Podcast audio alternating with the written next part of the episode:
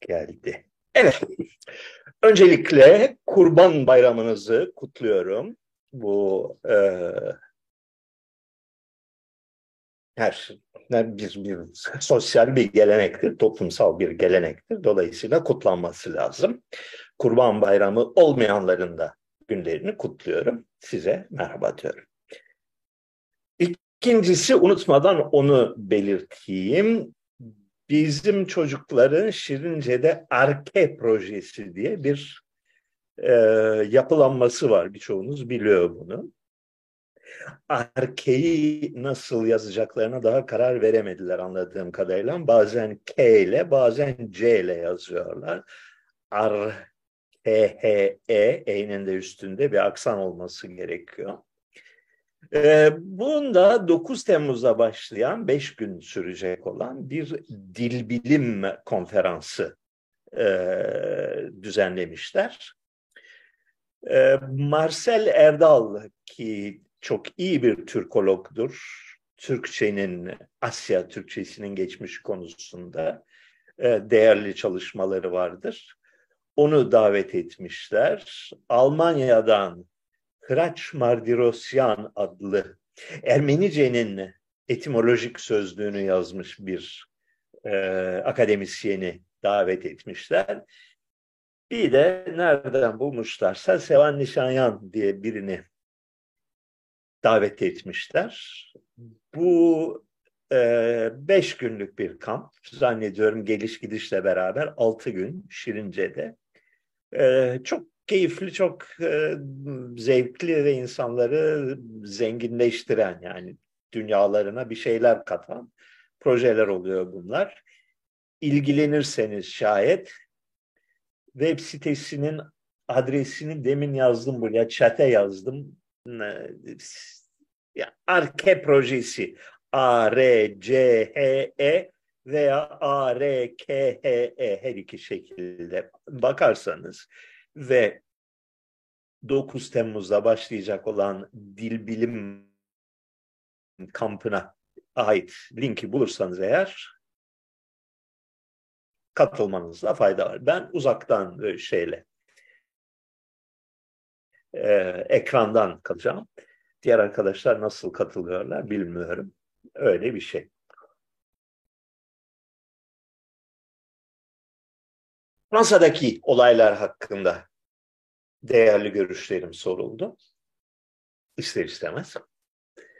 Yani geçen hafta Rusya'da iç savaş çıkarıyorduk. Şimdi Fransa'da sıra e, orada bir iç savaş çıktı veya çıkmak üzere.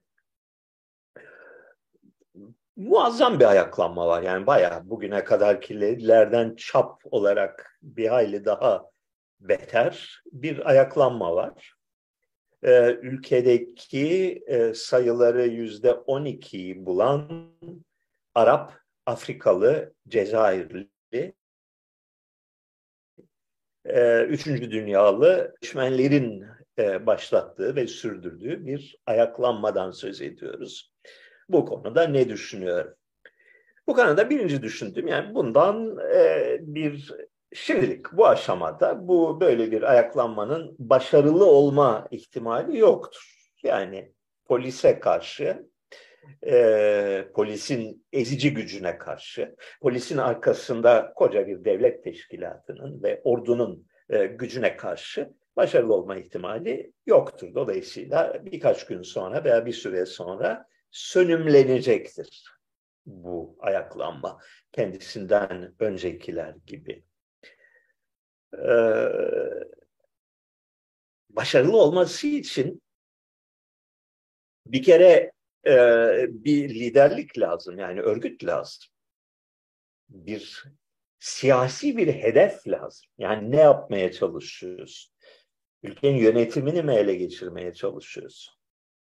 Ee, polis katliamı mı yapmaya çalışıyorsun? Yani bunlar makul hedeflerdir. Ama bunları gerçekleştirecek gücün yoksa bir yere varmaz bu iş. Ee,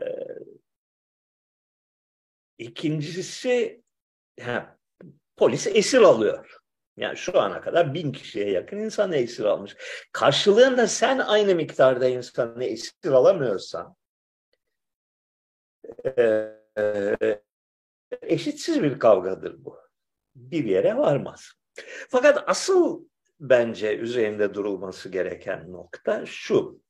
E, Fransa'da bu tek ayaklanma değil, ard arda Fransa'da ayaklanma patlıyor. E, sarı yelekliler biliyorsunuz 2-3 sene önce e, gündemdeydi. Onun peşinden Covid e, şeylerine karşı, yasaklarına karşı çok ciddi e, yani ayaklanma boyutunda işler oldu. O ayaklananlarla bu ayaklananlar aynı kişiler değiller. Aynı kadro değil. Yani Fransa'da birkaç ayaklanma bir arada gerçekleşiyor ve Fransa bu konuda tek değil sırasıyla tüm Avrupa ülkelerinde ve Kuzey Amerika ülkelerinde bu olayları göreceğiz diye düşünüyorum. Dolayısıyla buradaki hadise bir e, göçmenlerle yerliler arasında bir savaş, e, taşralı beyazlarla şehirli yönetici elit arasındaki bir savaş meselesinden öte bir şey. E, topyekün e, çağdaş batı devletlerinin kontrolü kaybetmesi durumuyla karşı karşıyayız. Yani yönetim gücünü, yönetim erkini, yönetimin üstünde kurulu olduğu konsensusu, toplumsal kabulleri e, kaybetmiş görünüyorlar.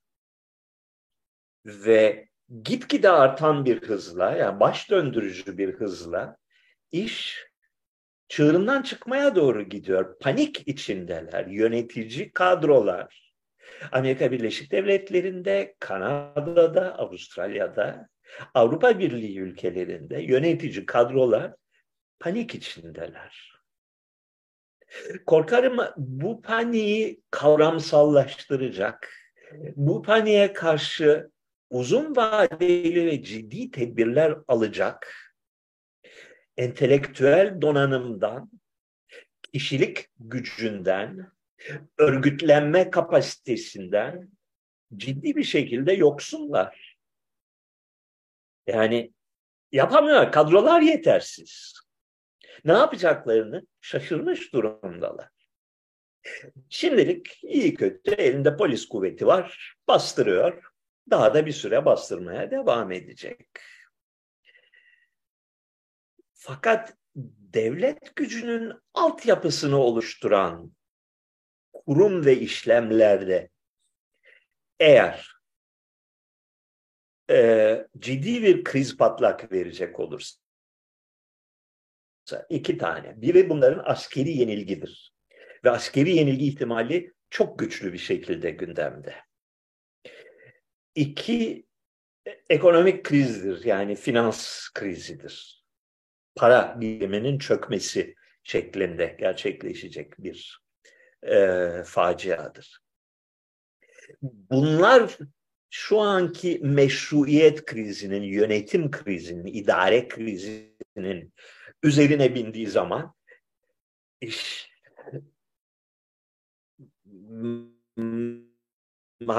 renklenecektir diye düşünüyorum. Ha, bu krizler gerçekleşir mi o bir soru işareti. Yani gerçekten bir finans krizi e, kaçınılabilir mi yoksa oraya doğru mu gidiyor? Askeri bir yenilgi kaçınılmaz mıdır yoksa bir şekilde çaresini bulacaklar mı? Bunları bilmiyoruz. Ben bilmiyorum en azından. Belki siz biliyorsunuzdur. Fakat Batı'nın elit kadroları, yönetici kadroları açısından durum hiç parlak görünmüyor. Avrupa'da e, muhacir krizi çok ciddi boyutlarda. Yani e, bir toplum bu boyutlara gelmiş bir krizin altından nasıl kalkabilir? Doğrusunu isterseniz benim kafamda büyük bir soru işareti. Yani tarihte bunun benzerleri o kadar sık değil. Yani dördüncü yüzyıl sonunda Roma İmparatorluğu geliyor insanın aklına. Öyle şeyler geliyor. Ee, Yani toplumun yüzde onunu aşan bir radikal bir şekilde yabancı. Ee, yerel kültüre adapte olmak konusunda en ufak isteği olmayan, dolayısıyla kendi kültürüne, kendi toplumsal varsayımlarına sadakati, bağlılığı birçok açıdan Avrupa'nın yerlisinin kendi kültürüne ve e, ve e, toplumsal yapısına sadakatinden daha güçlü olan bir zümreyle karşı karşıyasınız. Ee, geçen yazın büyük bir kısmını biz Fransa'da geçirdik. Yalnız Paris'te değil ülkeyi de epeyce dolaştık. Yani e, şeyde güneyde çok gayet böyle son derece Fransız bir kasaba olan e, bir aya yakın vakit geçirdik. Paris'te vakit geçirdik. Diğer kuzey batı tarafını bir turladık. Dijon'da bir iki gün geçirdik. Yani birazcık e, ülkeyi gözlemleme fırsatını bulduk. Çok ciddi bir istila var. Öyle e, küçümsenecek bir hadise değil. Şehrin büyük kısımlarında ve yalnız şehrin değil, bütün taşranın, bütün kasabaların, bütün şehirlerin büyük bir kısmında şu görüyorsun. E, belli kısımları, belli semtler tamamıyla Afrikalıların ve Müslümanların eline geçmiş. Sadece onlar var etrafta. İkincisi Fransızlar yani rahattan pelteleşmişler, çalışmıyorlar. Hiçbir şekilde çalışmıyorlar. Restoranlar haftanın üç günü kapalı, e, günde dört saat çalışıyor. O dört saatte de müşteriye yani tenezzülen e, hizmet ediyor. Aç kalıyorsun Fransa'nın taşrasında. Saatinde yemeğini yemezsen aç kalıyorsun. Ve tek bir çıkışın var. Ya bir Türk kebapçısı bulacaksın ya Cezayirli'nin bir şeyini bulacaksın. Çünkü onlar çalışıyor.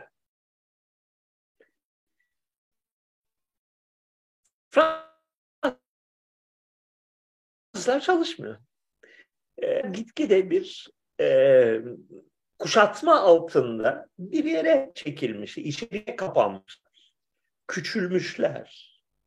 Buna karşılık Afrikalılar, Araplar ülkenin hakimi biziz duygusuyla yaşıyorlar. Tabii ülkenin hakimi biziz duygusuna sahip olup da ülkenin silahlı güçlerine güçleriyle düşmansan yani onlara onlara hakim değilsen, ülkenin silahlı güçleri sana düşmansa bu patlayıcı bir bileşimdir. infilak edici bir bileşimdir. Kazanabilirler mi bu maçı bilmiyorum. Eninde ya da sonunda benim tahminim yani Fransa'nın tarihinde bunun benzeri olaylar var. Saint Barthélemy katliamını biliyorsunuz. 1570 kaçtı 70 küsur tarihinde. Fransa'da uzun zamandan beri yani 40-50 seneden beri bir protestan meselesi vardı. Fransa'nın nüfusunun önemli bir kısmı özellikle şehirli ve kasabalı halk protestan olmuştu. Ee, kendi siyasi önderleri, kendi askeri birlikleri vardı ve gitgide tırmanan, gitgide çekin yani e, taşınamaz hale gelen bir mücadele vardı. Organize bir şekilde bir gece hepsini kılıçtan geçirdiler. Yani evlerini basıp e, kadın, erkek, çoluk, çocuk demeden doğradılar protestanları. Ondan sonra protestanlar, geri kalanlar ülkeden kaçmak zorunda kaldı. Göçmek zorunda kaldı. Ee, böyle bir gelişme şu anki görünen durumda adeta kaçınılmaz gör, görünüyor. Yalnız Fransa'da değil, diğer ülkelerde de buna benzer şeyler olacak. Diğer benim gözlemlediğim şu. Her şeye rağmen asıl çelişki orada değil. E, e, asıl çelişki inanılmaz derecede zenginleşen e, farklı bir kültürün balonu içinde yaşayan toplumun geri kalan kısmına karşı adeta düşmanlık hisleriyle dolu olan bir yönetici kadro var, bir elit var, okumuş elitler. Şehirli, şehirli yaşamına sahip, globalist dünya bakışına sahip, e, para harcamayı yaşamın tek makul ve meşru amacı haline getirmiş olan bir e, yönetici kadro var ve onların bir ideolojisi var. E, bir de gitgide marjinalleşen, gitgide öfkeyle dolan, e, bu yeni elit kültürüne karşı bir direniş e, çabası içinde olan büyük bir beyaz orta sınıf var. Bu mücadelede insan bekler ki elit tabaka Avrupa Birliği yöneticileri Amerika Birleşik Devletleri'nde Demokrat Parti'nin yönetici kadroları Üçüncü dünyadan gelen muhacirleri kendi vurucu güçleri olarak kullansınlar. Yani taşranın sarı yeleklilerine karşı Macron ile Cezayirlilerin bir ittifakı makul olan çözüm, akılcı olan çözüm gibi görünüyordu. Fakat bu gerçekleşmedi, gerçekleşmiyor ve gerçekleşme ihtimali çok zayıf görünüyor, imkansız görünüyor hatta. Dolayısıyla iki taraflı değil, üç taraflı, en azından üç taraflı bir e, çatışma e, gündeme geliyor. Bakalım bunun sonucu ne olur? Fakat e, Avrupa'nın gidişi iyi değil. Avrupa'nın gidişi e, büyük bir yıkıma, büyük bir kaosa doğru yuvarlanıyor bence. Batı Avrupa ve özellikle Avrupa Birliği'ne üye olan ülkeler. Ee, Doğu Avrupa öyle o kadar kötü durumda değil. Yani e, şu anda içinde yaşadığım ülke Montenegro olsun, Hırvatistan, e, Bulgaristan, Yunanistan vesaire olsun, Macaristan özellikle, hatta ve hatta Polonya, e, sanki bu Batı dünyasının akut hastalığından şimdilik en azından kendilerini korumuş görünüyorlar. Daha bir daha bir sakin, daha bir e, ortak toplumsal akla yer veren bir yapıya sahipler diye düşünüyorum. Görüşüm. Bakalım burada neler sormuşlar. Şirince'de yaptıklarınızdan ötürü sizi Halikarnas balıkçısına benzetiyorum. Halikarnas balıkçısı ve onun uygarlık üzerine tezleri hakkında ne düşünüyorsunuz? Ee, bu benzetmeyi daha önce yapanlar da oldu. Yani ben Halikarnas balıkçısının o daha e, e, e, Osmanlı beyefendisi üslubuna değilim. E, daha kavgacı, daha volatil, uçucu bir yapıdayım. E, Halikarnas balıkçısını bir ara pek severdim. Yani bu dediğim çok uzun yıllar önce. 80'lerin başı. Bütün kitaplarını okudum aşağı yukarı. Ne şeker adam, ne güzel adam. Duygusuyla okudum. Ee, sonra yavaş yavaş e, sıkıldım.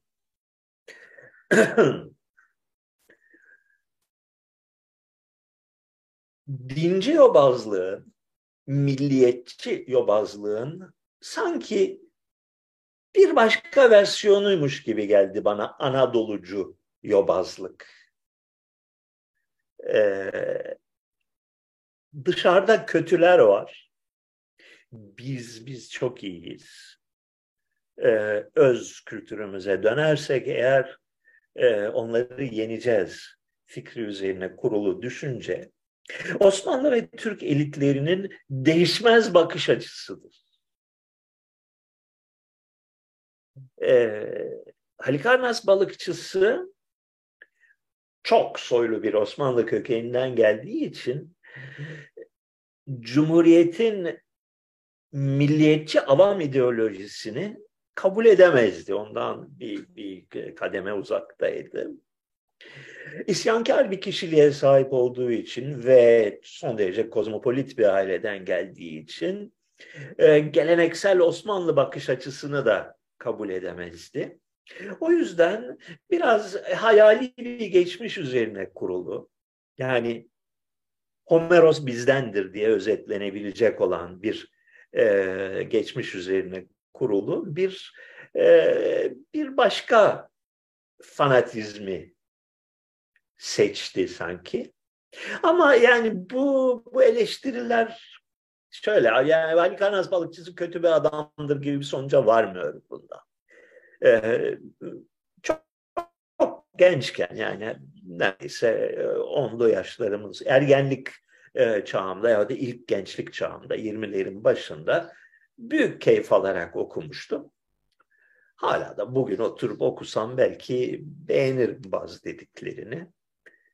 Ama e, yani yobazlığın yerine bir başka yobazlık koyuyor sanki duygusuna kapılmadığımı söyleyemem. Hocam modern tıptan beklentiniz nedir? Kanımca modern tıp lükstür. Sayısını arttığını söylediğiniz hastalıklara bakarsanız daha çok hayat kalitesini etki eden hastalıklar olduğunu göreceksiniz. Ee, modern tıbbın çığırından çıktığını düşündüğümü söyledim geçenlerde bu konuda o şeyde sosyal medyada bir bir dizi tartışmaya ve polemiğe girmek bahtsızlığına uğradım. Ee, şimdi hazırlıksız bu konuda çok daha fazla bir şey söylemek istemiyorum doğrusunu isterseniz. Ee, fakat tıp endüstrisinin toplumlardaki egemenliğinin küçültülmesi gerektiği konusunda kafam net. Tıp endüstrisi derken e, doktorlar, hastaneler, hastane idare e, kadroları, e, ilaç endüstrisi, e, laboratuvar endüstrisi hepsini bir arada düşünüyorum. Toplumda hak etmediği kadar büyük ve kontrolsüz bir güce kavuştuğunu ve bunun insan yaşamının kalitesini arttırmak şöyle dursun, insan yaşamının kalitesini düşürdüğünü düşünüyorum. Ve özellikle Covid rezaletinde e, tıp camiasının gösterdiği e, tutumu, davranışı son derece ahlaksız, son derece yanlış, e, son derece gayrimeşru bulduğumu e, söylemek zorundayım. Nasıl önlenir, nasıl düzenlenir? Bu konuda söz söylemek çok zor çünkü bir terör rejimi var memlekette. Tıp konusunda herhangi bir olumsuz şeyi, sözü ağzından çıkardığın anda vahşi köpekler gibi üstüne saldırıyorlar. Ee, yani bir e, rasyonel bir tartışmanın e, zemini yok gibi bir şey. E, rasyonel bir tartışma eğer olacaksa kamuoyundan uzakta olması lazım. Yani açık bir tartışma e, çok şiddetli, çok çok irrasyonel, çok e, ahlaksızca saldırılara e, maruz kalıyor. Bundan yani ne lüzum var ki? Yani niye böyle bir e, terbiyesizliğe kendimi maruz bırakayım ki? O da öyle.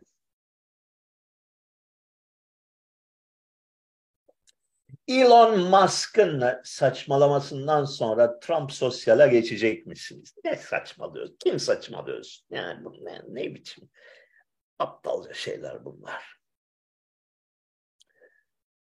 Ee, Elon Musk yani Twitter'ın patronu gerekçelerini de söyleyerek gayet dürüst bir şekilde korkunç bir saldırıya karşı bir tedbir almak zorunda kaldığını belirtti. Korkunç saldırı nedir?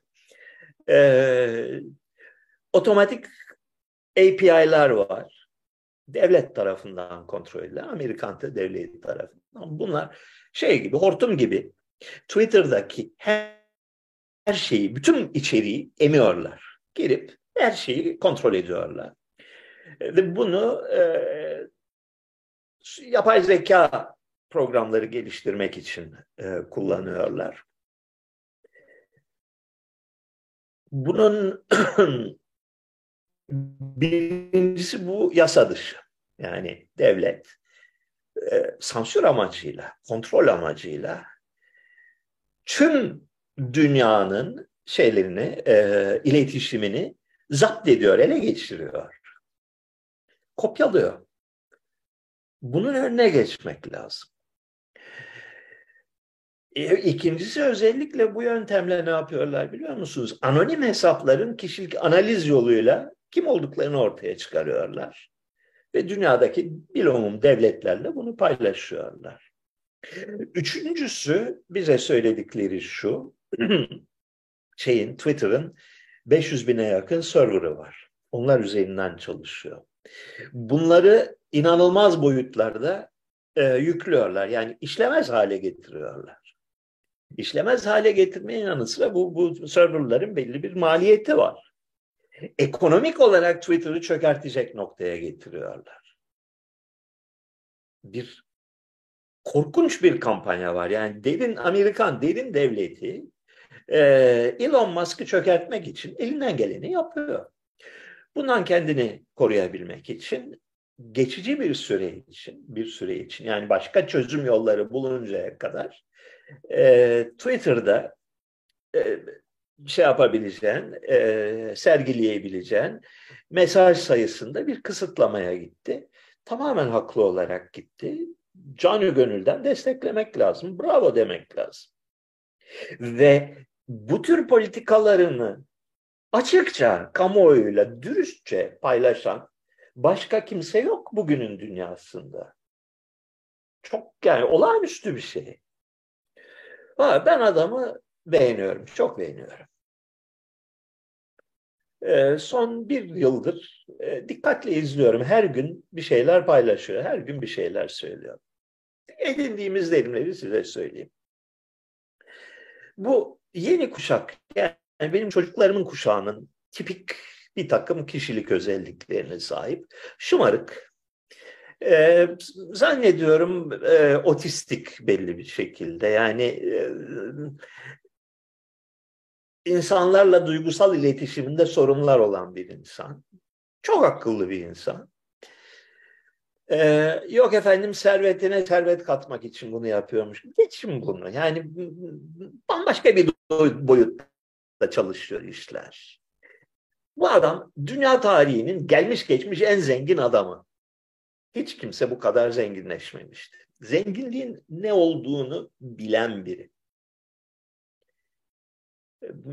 Kaç 400 milyar dolar mı ne serveti var? Nominal olarak kağıt üstünde.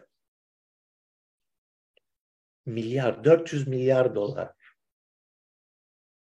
Ne yaparsın ki bu parayla? Yani bunu daha arttırmanın anlamı nedir? İkincisi e, bugünün zengin elit takımının e, içinde yaşadığı balonu sevmeyen, o yaşam tarzından hoşlanmayan biri. Yani lüks tüketim alışkanlıkları pek yok. Ee, bir e, Bill Gates gibi bir e, Amazon'un sahibi gibi bu, bu insanlar gibi bir Rus oligarkları gibi bir küstah bir tüketim kültürüne sahip değil. Çok basit bir yaşam tarzına sahip. Evi yok adamın. Çok sayıda çocuğu var ki bu her zaman için takdir edilecek bir şeydir. Yani bunu yapabilen insanlara benim saygım var.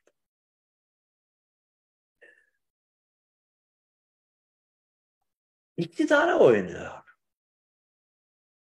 Daha çok paraya değil, daha çok iktidara oynuyor. Güç. Yani e, tarihin en zengin adamı olması yetmiyor. Tarihte ilk kez ortak alanı, yani kamu platformunu tek başına ele geçiren adam olmak gibi bir hedefe girişti. Şeyi biliyor. Zenginliğinin sahte olduğunu biliyor.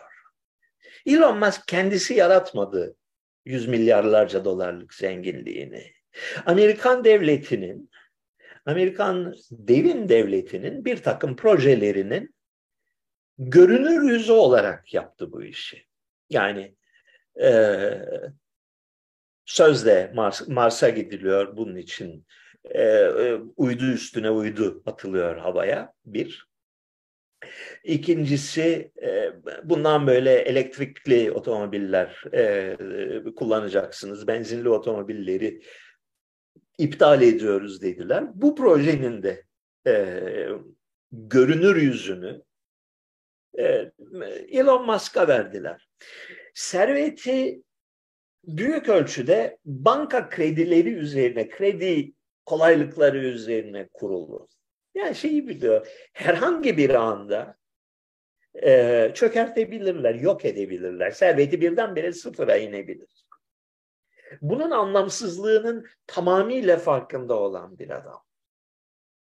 Servetin e, bu çağda bir itibari servet, bir nominal servet olduğunun farkında olan biri. O yüzden, o yüzden iktidara, siyasi iktidara oynamaya karar verdi ve e,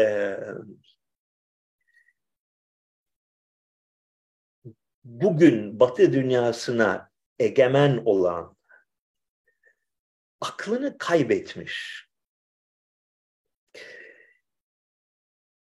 kibir ve iktidar sarhoşluğuna kapılmış, ahlaken çürümüş, diktatöryel, totaliter e, kesime karşı zannediyorum şunu hissetti. Bu yapının çatlaklarını hissetti. Bir e, gidici olduğunu, buna mutlaka bir direnişin doğacağını hissetti. Ve o direnişin sözcülüğüne soyundu. O direnişi sistem içerisinde e, yumuşatacak fakat güçleş, güçlendirecek olan pozisyonu kendisine seçti. Bundan dolayı ben kendisine ancak aferin diyebiliyorum. Ee, düşmanımız olan güçler, Batı ülkelerinin şu anda yönetiminde olan kadrolar düşmandır. İnsanlığın düşmanıdır. Bu güçler deliler gibi çökertmeye çalışıyorlar Elon Musk'ı. Yani bunun ben danışıklı dövüş olduğunu zannetmiyorum. Açıkça bir düşmanlık var. Ee, elinden gelirse bir kaşık suda boğacaklar Elon Musk'ı. Doğrusu bu yönetici kadroya şu anki Batı dünyasının elitlerine, onların propagandasına, onların yalanlarına, New York Times'ın yalanlarına, CNN'in yalanlarına, NATO'nun yalanlarına e, boyun eğen, onları şey gibi bir uyuşturucu bağımlısı gibi bu yalanları tüketen kişilere en ufak bir sempatim yok. Bir düşman var ortada. Ve bu düşmanla öyle ya da böyle yeterli veya yetersiz mücadele edenler bizim dostumuzdur.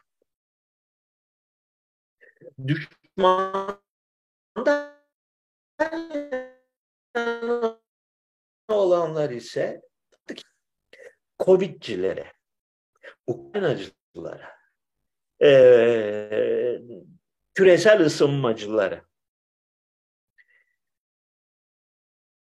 e, şeylere, trans hakları diye ortaya çıkanlara, pronounculara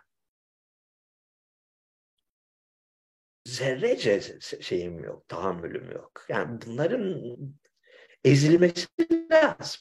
Ezilmeleri lazım. İnsanlığın kurtuluşu buna bağlı. Ve bu mücadelede ben Elon Musk'ın olumlu bir rol oynadığını düşünüyorum. Artı yani bariz bir gerçek var. Twitter'ın içerik kalitesi Elon başa geçtiğinden bu yana 40 kat arttı. Son derece arttı. Daha ilginç, daha dengeli, daha az sansürlenmiş, daha az kibirli, daha az tehlikeli bir ortam haline geldi. Bot yani e, kitlesel otomatik e, siyasi e, amaçla kurulmuş sahte hesapların e, saldırılarında çok büyük azalma oldu. Çok ciddi azalma oldu. Gerek e, Türkiye'deki AKP yanlısı e, bot saldırılarında gerek dünyadaki çeşitli e, kitlesel bot saldırılarında büyük azalma oldu. E, ana akım medyanın hakimiyeti belli ölçüde kırıldı. İlginç, dürüst, daha akıllı, daha dengeli e, haber kaynakları daha fazla gözlemlenmeye başladı.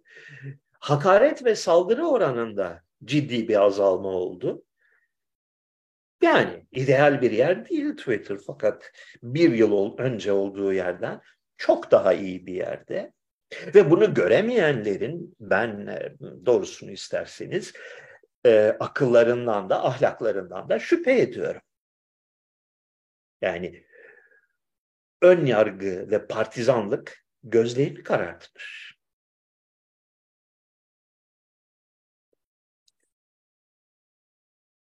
Bundan bir yıl önce Twitter'da Covid hakkında dürüst ve akılcı herhangi bir e, tartışma mümkün değildi. Tamamıyla sadece devlet propagandası e, mecbur olmayet haline gelmişti. Aksine bir şey yaptığın zaman otomatikman yasaklanıyordun. Yani kaç tane hesabımı kaybettim ben öyle. Bir. Ukrayna konusunda karşıt görüşlerin makul bir şekilde tartışılması katiyen imkansızdı. Amerikan devletinin NATO'cu propagandanın bir e, beyin yıkama aracı haline gelmişti. Bunların giderilmesi insanlık için bir kazançtır. Bunu göremeyenlere kusura bakmayın yani saygım da yok. Thank you very much. Hocam madımak olayından sizin bakış açınızdan biz, bize biraz bahseder misiniz? Gerçekten her aşamasıyla önceden planlanmış bir olay mıydı? Yoksa ilk kıvılcımdan sonra gerisi spontane mi gelişmiştir?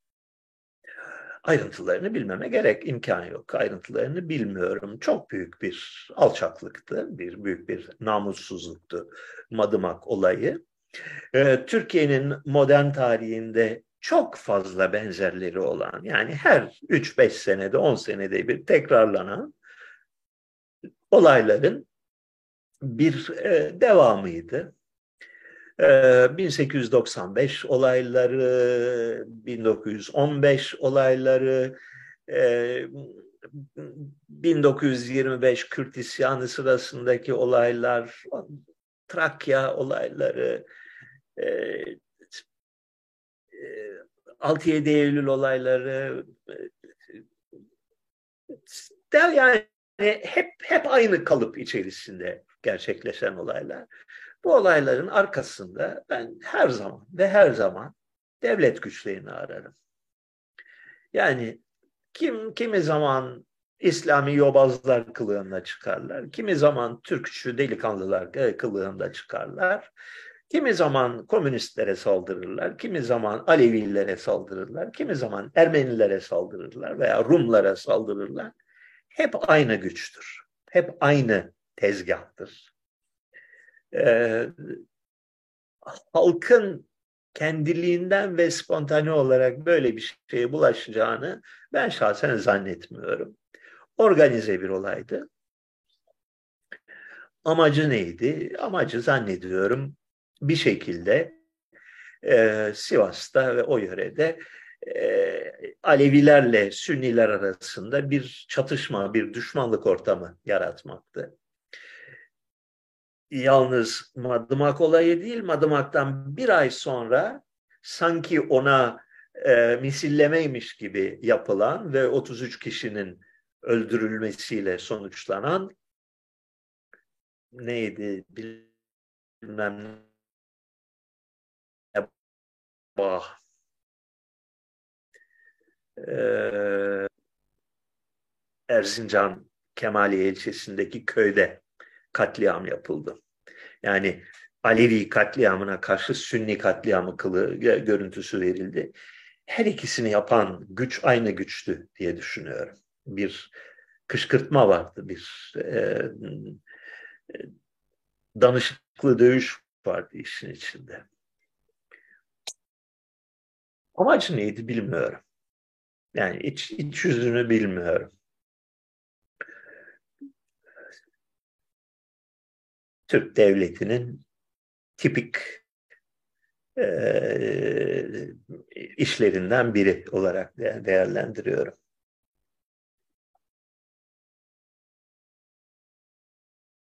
Olgun olmak ne demektir? İnsanlar kendini yetersiz ve utangaç hissettiği zaman ortalığı mı sarsmalı yoksa soğukkanlı davranıp köşesine mi çekilmeli? Bu genç kardeşinizi aydınlatın lütfen. Sorduğun soru toplumsal güç nasıl elde edilir sorusudur. Şimdi e, ortalığı yaygaraya vermek çoğu zaman bir zaaf belirtisidir. Yani yaygaraya verip irrasyonel davranmaya başladığın zaman ortama hakim olamazsın, inandırıcı olamazsın. İnsanlar sana daha fazla saygı göstermezler. Bunu yaptığın zaman insanlar gelip maşallah Selam Bey vallahi haklıymışsın ben bunu baştan düşünmemiştim ama sen doğrusunu söyledin demezler. Aksine bırak bu herifi ya bilmiyor derler. Soğukkanlı olup köşeme çekilmek, köşeme çekilmek dediğin şey de çoğu zaman, çoğu zaman, her zaman değil, e, zaaf belirtisidir. Korkmak, pısmak, çekilmek. Zor durumlarla karşılaştığın zaman bir toplumsal çevrede 5-10 kişinin bir araya geldiği bir yerde küçüldüğünü hissettiğin zaman insanların seni ciddiye almadığı, insanların seni beğenmediği, insanların seni susturmak istediği bir ortamda güç sahibi olmak. Yani bu durumu tersine çevirmek o 8-10 kişinin dönüp seni dinlemesini ve bunu önemsemesini sağlamak. Olgunluk denilen şey budur aslında. Bunun da tekniklerini zaman içinde öğrenirsin. Çoğu zaman çok basit bir şeydir. Yani bir iki jestle, bir iki tavırla, bir küçük cevapla aslında inisiyatifi ele alabilirsin. Bazı insanlar vardır ki her sosyal çevrede, her ortamda daima inisiyatif onlardadır. Daima herkesin gözü on, on, onlara döner. Bunun teknikleri nedir? Ben anlatabileceğimi zannetmiyorum. Bilmiyorum çünkü. Bunun teknikleri yıllar boyunca deneye yanılmayla öğrenilir. Ve kısmen de doğuştan gelen kişilik özelliğidir. Bunun dışında ne diyebilirim bilmiyorum.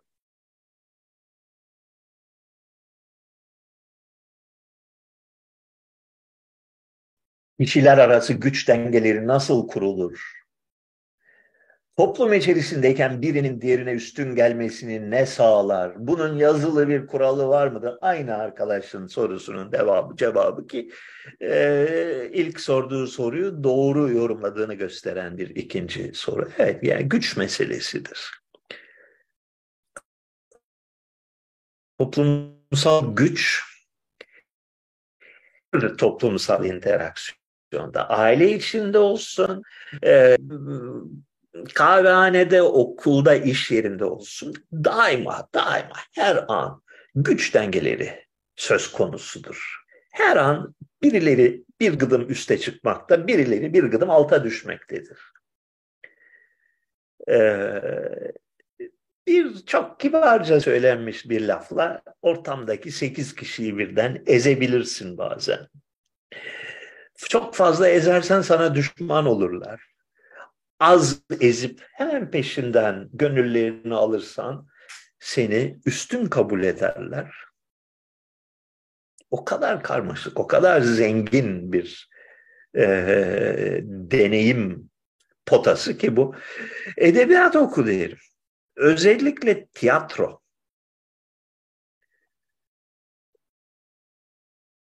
Özellikle yani Amerikalıların çok iyi bir tiyatro geleneği vardır. Independent tiyatro, bağımsız tiyatro. Şeyden e, büyük prodüksiyonlarda değil, küçük kadrolarla ve küçük bütçelerle yapılan tiyatro konusunda e, iyi bir, çok kuvvetli bir gelenekleri vardır.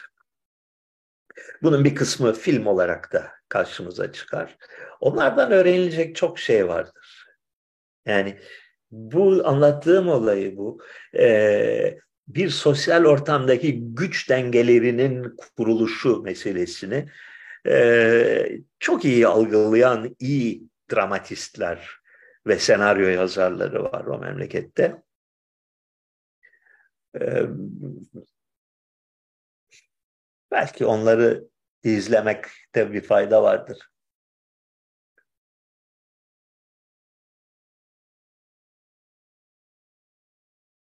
Hocam Türkiye'de veya Orta Doğu'da, Avrupa'da olduğu gibi düşünsel olarak Tanrı'nın ölümünün gerçekleşmesi mümkün müdür?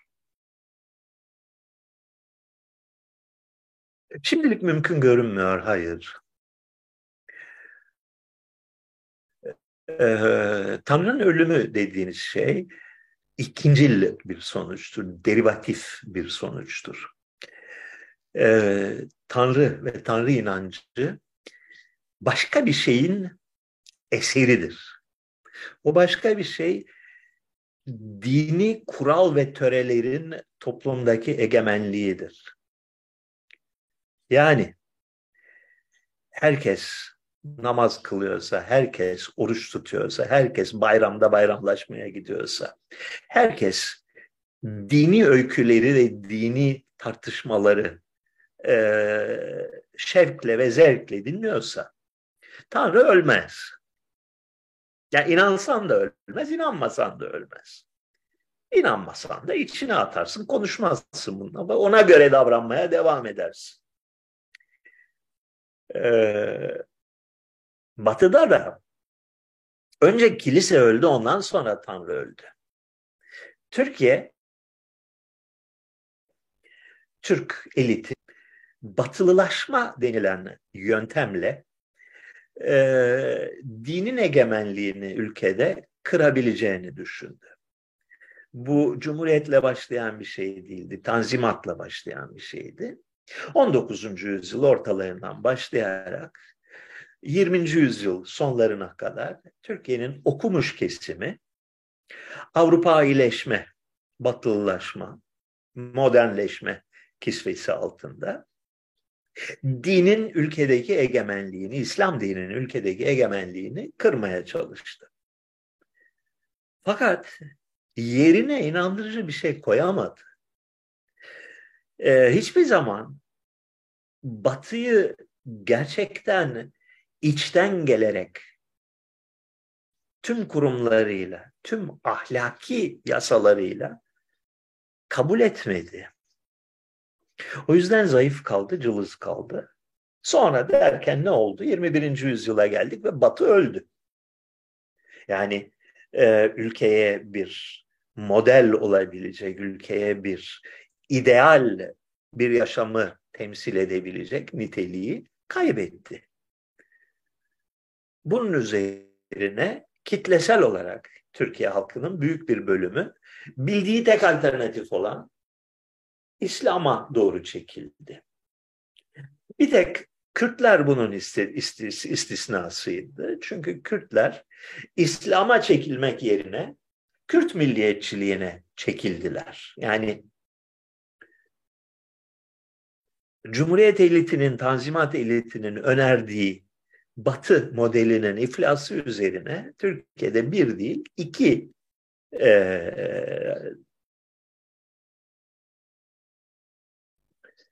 savunma hattı oluşturuldu. Hadi üç diyelim bir de Türk fanatik Türk milliyetçiliği, Türk faşizmi.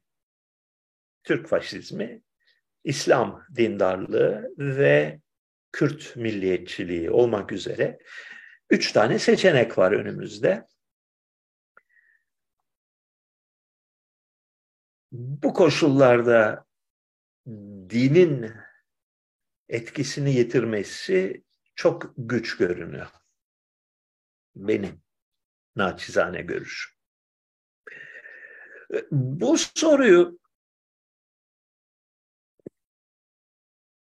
bu soruyu hakkıyla değerlendirebilmek için bence iki şeyi gözden kaçırmayın derim. Yani bir e, dünyadaki trendler Türkiye'yi nasıl etkileyecek acaba diye merak ediyorsanız bir Suudi Arabistan'da neler olduğuna dikkat edin. İki Çin'i gözden kaçırmayın. Yani Batı mı İslam mı ikileminin dışında bir çözüm yolu var mıdır acaba? Sorusunun cevabı bir Suudi Arabistan, iki Çin'dir. Ee, Suudi Arabistan'da çok ilginç şeyler oluyor. Suudi Arabistan yakın tarihte benzerine pek rastlanmamış bir devrim geçiriyor şu anda. Gözünüzün bir ucuyla orayı izleyin derim ben şahsen.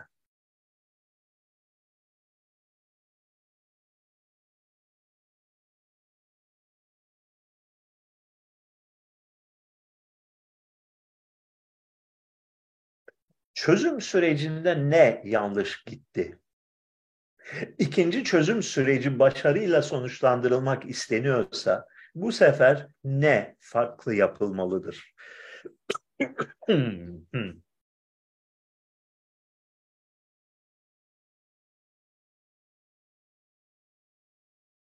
Birinci çözüm sürecinde sanıyorum Kürt hareketinin büyük hatası kendini Avrupa Birliği'ne ve Amerika'ya angaje etmekti.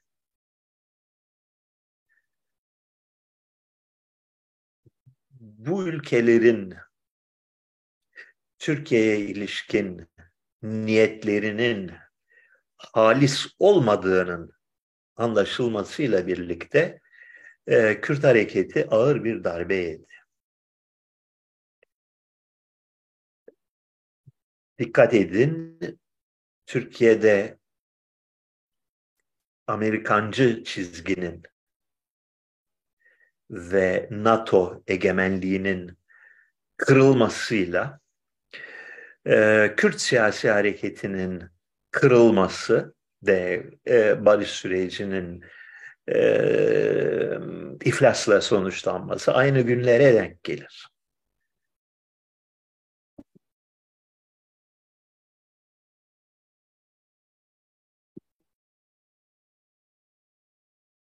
Olay e, Türkiye'nin coğrafi olarak parçalanmasına doğru gidiyordu.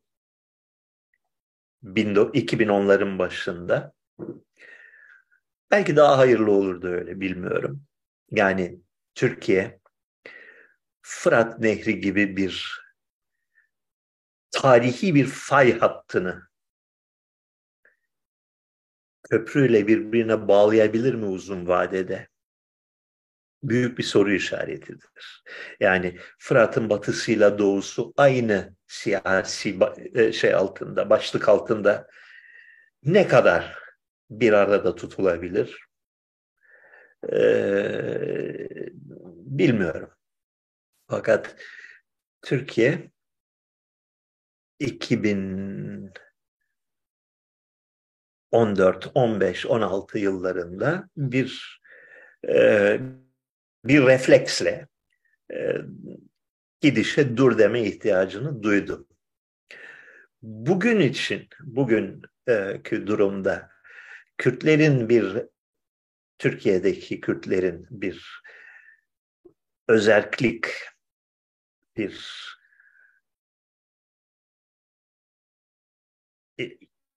e, kendini yönetme hadisesi çok zor ve hassas bir süreç olarak görünüyor.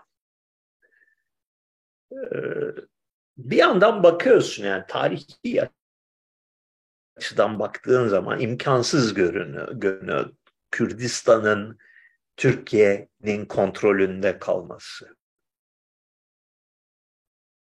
Son derece güçlü, son net, kuvvetli bir ayrı ulusal bilinç var Kürdistan'da e, ayrı bir dil, ayrı bir geçmiş, ayrı duyarlılıklar ve son yıllarda da çok net bir şekilde siyasi görüş, siyasi ufuklar açısından apayrı yerlere gittiler bu yerler. Nasıl tutulabilir bunlar bir arada? Büyük çaplı şiddet kullanmadan nasıl tutulabilir? Bunu anlamakta zorluk çekiyorum. Diğer yandan Türkiye'nin de kolay kolay bölünmeye, parçalanmaya izin vermeyeceğini de idrak edebilecek kadar aklım başımda. Bu iki gerçek birbirleriyle nasıl bağdaştırılır? Üzgünüm yani yardımcı olamayacağım bu konuda.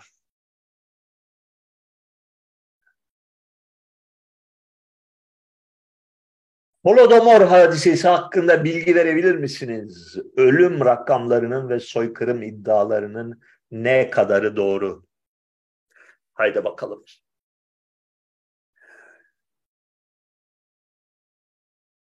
Ukrayna'da 1930'lu yıllarda İkinci Dünya Harbi'nden önce korkunç bir kıtlık yaşandı. Bu kıtlık e, toprakların, çiftliklerin e, devletleştirilmesinin bir sonucuydu. E, tarımı devletleştirdi Stalin rejimi. Bunun sonucunda e, yani inekleri, tarlaları, tarım işletmelerini, traktörleri vesaire devlet bunlar benimdir dedi. Siz ancak bunun kullanıcısı olabilirsiniz dedi. Ee, mülk saklamaya ve ürün saklamaya teşebbüs eden e, köylülere karşı çok şiddetli bir yıldırma politikası izledi. Bunun üzerine köylüler üretim yapmamaya başladılar. Yani ekim yapılmadı ve bunun sonucunda oluşan kıtlıkta e, korkunç miktarda insan öldü. Bunun sayıları hakkında bilgim yok. Fakat şöyle düşün. Yani bu kasıtlı bir katliam mıydı? Ee, tahmin etmiyorum. Zannetmiyorum. Yani böyle, bu, böyle olması için bir sebep yok. Ve yani Stalin ne kadar kötülersen kötüle yani sonuçta koskoca bir imparatorluğu doğru dürüst bir şekilde aklındaki model çerçevesinde yönetmeye çalışan bir adam neden halkının bir kısmını açlığa mahkum edip yok etmeye çalışsın yani absürt bir fikir. Şöyle düşün. Bu insanlar Lenin, Stalin, diğer o dönemin ileri gelenleri senin benim gibi insanlar devlet kadroları içinden gelmemiş, devlet tecrübesi olmayan insanlar ve birdenbire yani bir, acayip bir dizi tesadüf sonucunda bir aydan öbürüne dünyanın en büyük devletinin en yönetilmesi zor devletlerinden birinin başına geçtiler. Yani ihtilal olmasaydı Lenin e, Yani bir de en en iyi ihtimalle İsviçre'de e, saat başı ücretle Rusça dersi veren bir öğretmen olacaktı. Stalin çeteciydi. Muhtemelen ya hayatının geri kalan kısmını hapiste geçirecekti ya da bir polisle çatışmada bir, bir sokak köşesinde vurulacaktı. Trotsky gazeteci olacaktı. Büyük ihtimalle New York'a gidecekti orada gazeteci olacaktı. Böyle bir şeyden geldiler ve birdenbire inanılmaz bir coğrafi dağılımı olan 70 türlü milletten oluşan büyük iç çelişkileri olan ve devlet yapısı çökmüş olan bir devletin başına geçtiler. Yani kendini bu pozisyona koy. Ben o pozisyonda olsam ne yaparım? Ha, şey de yok. Yani devlet yönetiminin sürekliliğini sağlayacak bir kadro da yok. Onlar da yok edildi. Yani e, ne bileyim Ulyanovsk şehrindeki otobüs seferlerini de düzenlemekten sorumlusun. Ee, Kazan'daki vergilerin doğru dürüst tahsil edilmesinden de sorumlusun.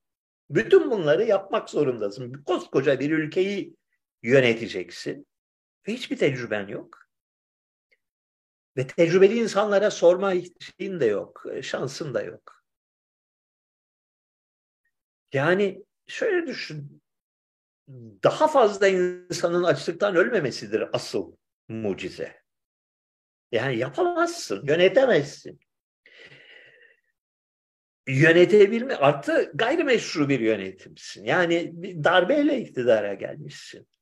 Toplumun büyük bir kısmı sana itiraz etmiş. Yok biz bunları tanımıyoruz. Gitsin gitsinler demiş.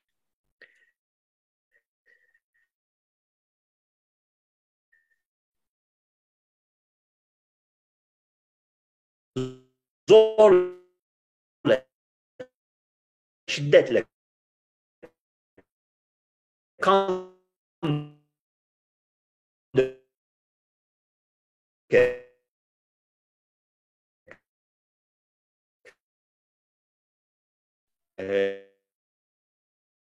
iktidarını idrak etmeye çalış. İmkansız bir iş. Yani altından kalkılamayacak bir e, görev.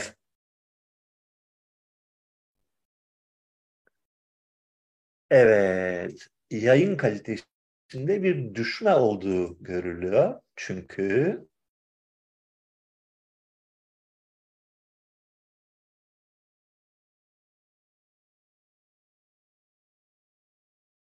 Yar.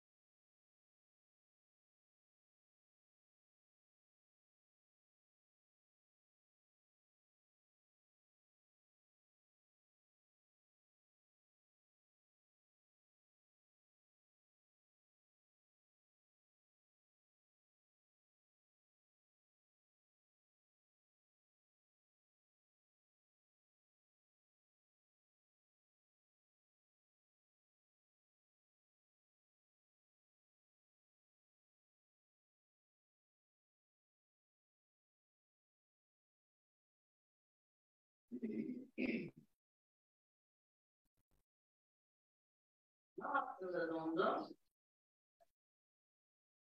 İyi değiştirdim.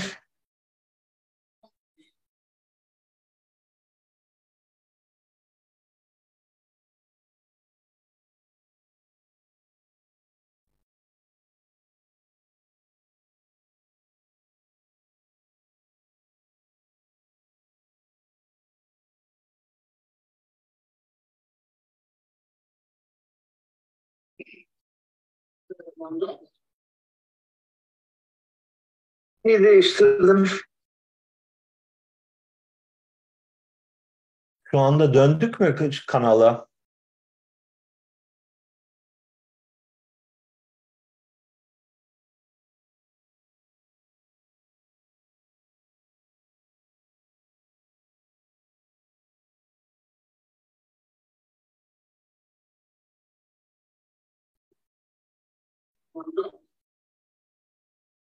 Şey değiştirdim, şey değiştirdim. Şu anda döndük mü? Şu anda döndük mü kanala?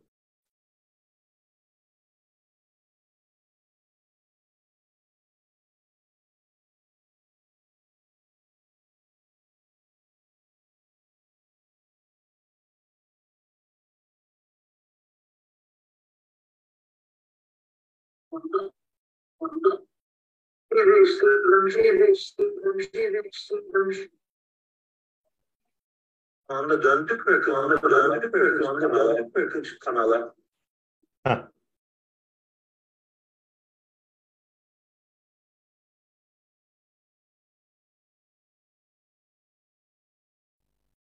Galiba şu anda yayındayım.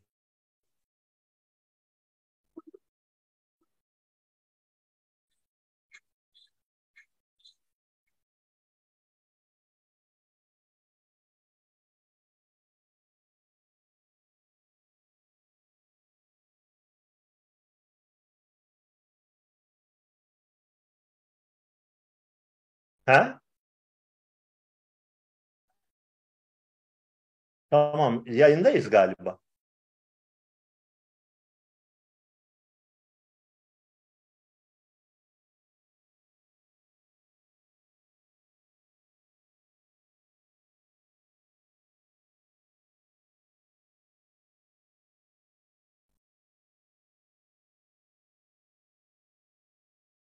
Evet arkadaşlar yayındayız tekrar.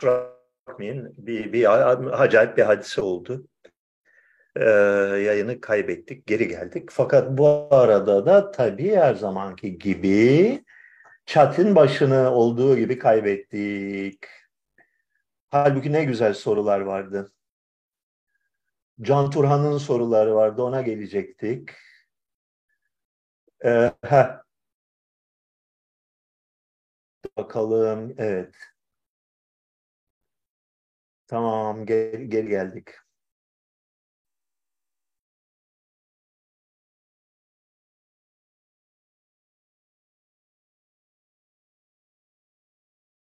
Evet. Fakat chat'i kaybettik.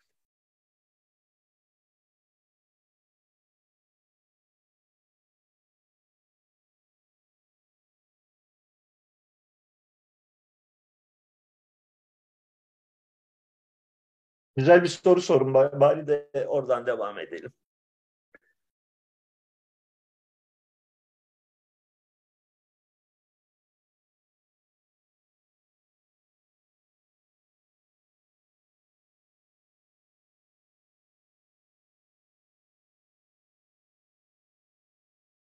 Turgut Özal ile Süleyman Demirel kıyaslaması. Yok, ilginç değil.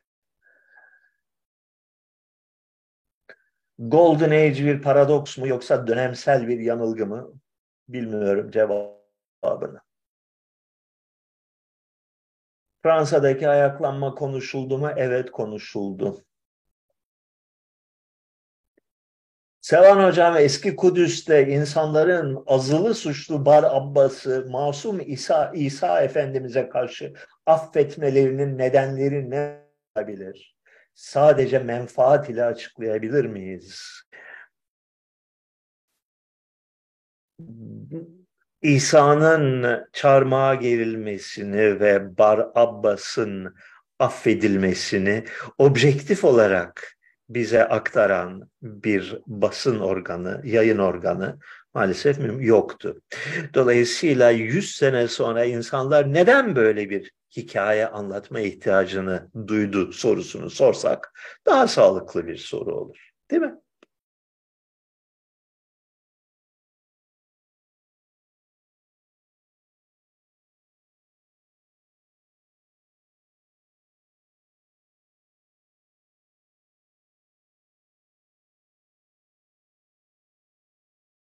Google arama motorunun artık yalnızca reklam içerikli sonuçları öne çıkarması hakkında ne düşünüyorsunuz? Bir rezalet olduğunu düşünüyorum. Ve olay sadece reklam değil, bu işin nispeten nispeten tahammül edilebilir olan kısmı. Google bilinçli olarak, sistemli olarak e, Batı ülkelerinin devlet propagandasına uygun olan e, bilgileri ön plana çıkarıyor. Bunun dışındakileri sistemli olarak sansürlüyor. E, yani bir beyin yıkama aracına, bir e, propaganda aracına dönüşmüş durumda. Ve bunun da daha ötesinde gitgide daha ahmaklaşan, gitgide daha e, ergen zihniyetine, e, ortaokul ve lise müfredatına dönüşen bir algoritma kullanıyor. Yani herhangi bir herkesin harcı olmayan bir konuda 18. yüzyıl Arapçasının bir şeyi konusunda, inceliği konusunda, Sarıkamış'ın falanca köyü konusunda bir soru yönelttiğinizde Google'a, bunu ısrarla anlamazlıktan geliyor ve olabilecek en ahmakça yorumlarla, yani 16 yaşında bir Amerikan ergeninin ve oldukça cahil bir Amerikan ergeninin tahminleri doğrultusunda e, sana cevap veriyor. Çok kötüleşti Google. Berbat derecede kötüleşti. Seviye kaybetti. Yani düşün bundan 10 sene önce, 6-7 sene önce nasıl muazzam bir araçtı Google ve bugün geldiği noktada nasıl bir felakete dönüştü. Ee, bu da bir genel bir gidişin, genel bir trendin çığırından çıkmış bir yönetim faciasının tezahürlerinden biridir. Ve Google'ın yönetimindeki kepazeliği görmezden gelen, çünkü Google'ın başında kim var konusunda insanların kuvvetli bir duygusal şeyi yok, bilgisi yok. Yani hedef gösterilecek birini tanımlıyorlar. Soyut bir şey Google orada. Ve alçakça seni kandırmaya çalışıyor. Alçakça seni aptallaştırmaya çalışıyor Google. Bunu, buna itiraz eden kimseye ben rastlamıyorum. Varsa yoksa Elon Musk bu herifi nasıl övebilirsin, nasıl e, savunabilirsin, gerizekalı mısın, nesin gibisinden şeyler. Yani inanılmaz bir aptallaşma var dünyada. Bir beyin durması hadisesiyle karşı karşıyayız. Üzgünüm. Eric Hobsbawm'ın kitaplarını okudun mu? Okudum, yıllar önce okudum. Ee, yani ee, İngiliz tarihçileri, akademik tarihçileri, Oxford ve Cambridge ekolünden gelen e, tarihçiler iyidir. Yani en azından düzgün cümle kurmayı bilirler, hikaye anlatmayı bilirler. Eric Hobsbawm da o ekipten güzel bir yazardır. İyi, çok iyi. Yani ilk o e, köylü isyanlarına ilişkin kitabını e, ilk okuduğumda çok etkilenmiştim. Ama Marksizmin dar kalıpları içinde düşünen ve sonuçta tarihi yanlış yorumlayan birisi olduğunu düşünüyorum.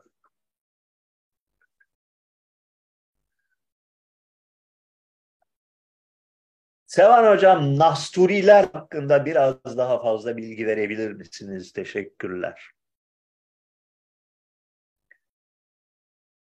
Bu konuda birkaç sene önce blogda bayağı ayrıntılı bir yazı yazmıştım. Onu hatırlamaya çalışayım. 420'li yıllarda 424 yanılmıyorsam Nestorius e, İstanbul Patriği seçildi. E, çok sivri görüşleri olan, kuvvetli görüşleri olan bir e, din adamıydı.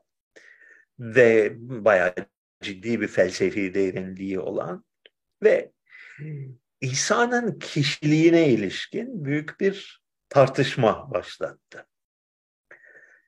İsa'nın insan kişiliği ile Tanrı kişiliği birbiriyle bir midir, ayrı mıdır? Yani Tanrı kişiliğini reddetmiyor. İnsan kişiliğini reddetmiyor. Bir midir, ayrı mı, iki midir gibisinden. Aslında ilk duyuşta amma saçmalamışlar diyeceğim. Fakat e, teorik tartışmanın ayrıntısına girdiğin zaman hayran olacağım. Çok son derece sofistike bir felsefi tartışma var orada. Tüm felsefi tartışmalar gibi tabanı boş.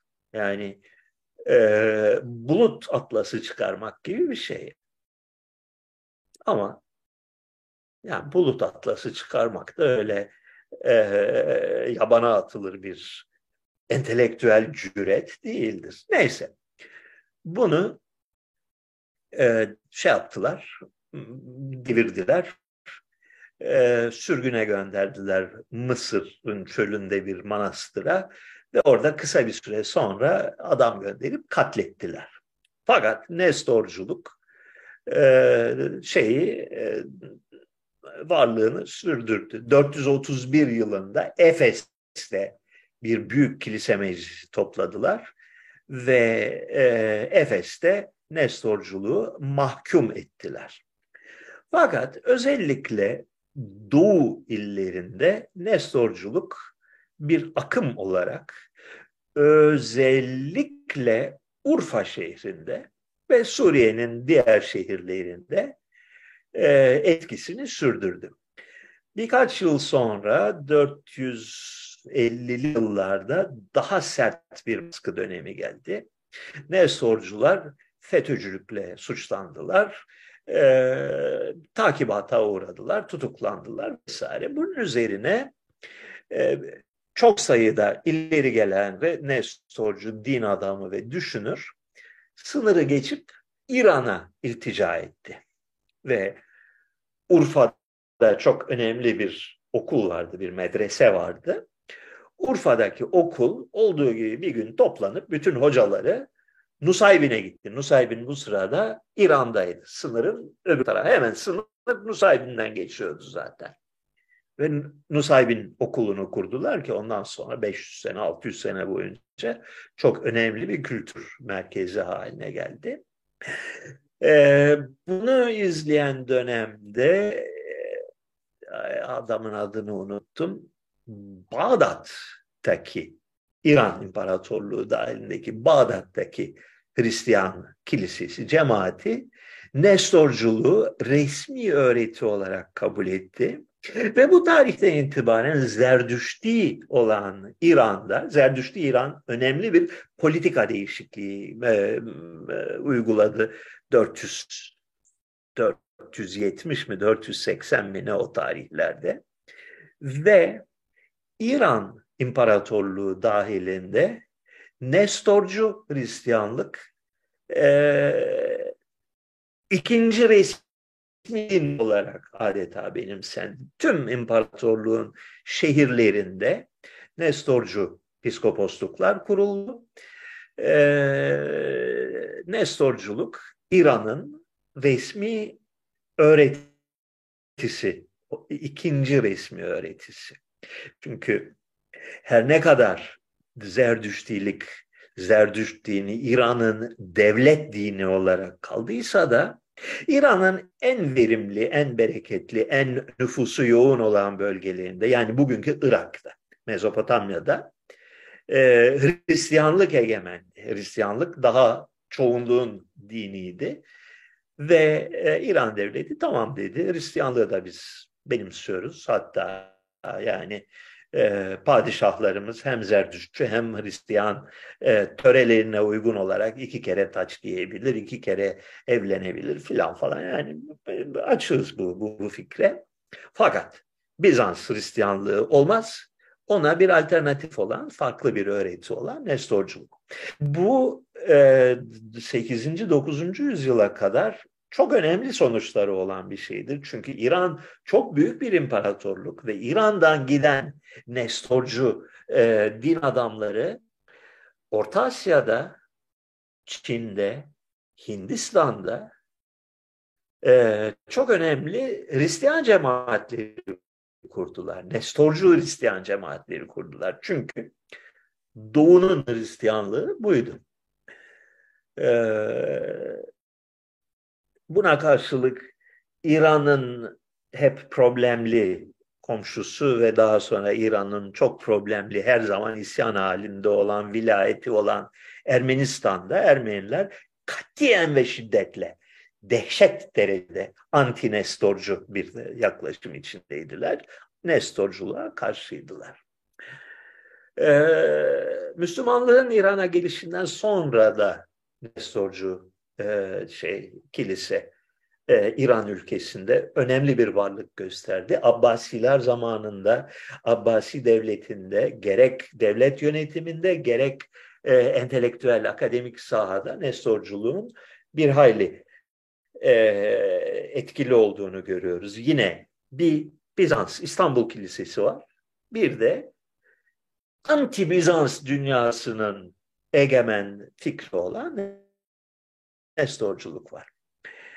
Ee, Moğollardan sonra 1200'lerden sonra İslam dünyasında Nestorculuk takibata uğradı, ezildi, yıkıldı, ee, canını kurtarabilen Müslüman oldu. İran'da büyük ölçüde ortadan kalktı, e, gitti. Fakat bir bölgede, e, Kuzey Irak'ta ve Kuzey Irak'ın devamı olan Hakkari Beyliği'nde e, Nestorculuk varlığını sürdürdü.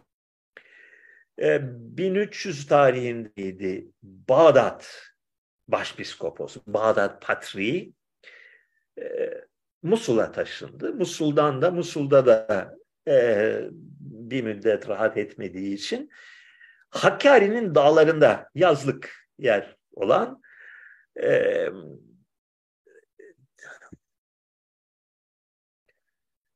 e, köyün adı neydi? Şimdi birazdan gelir aklıma.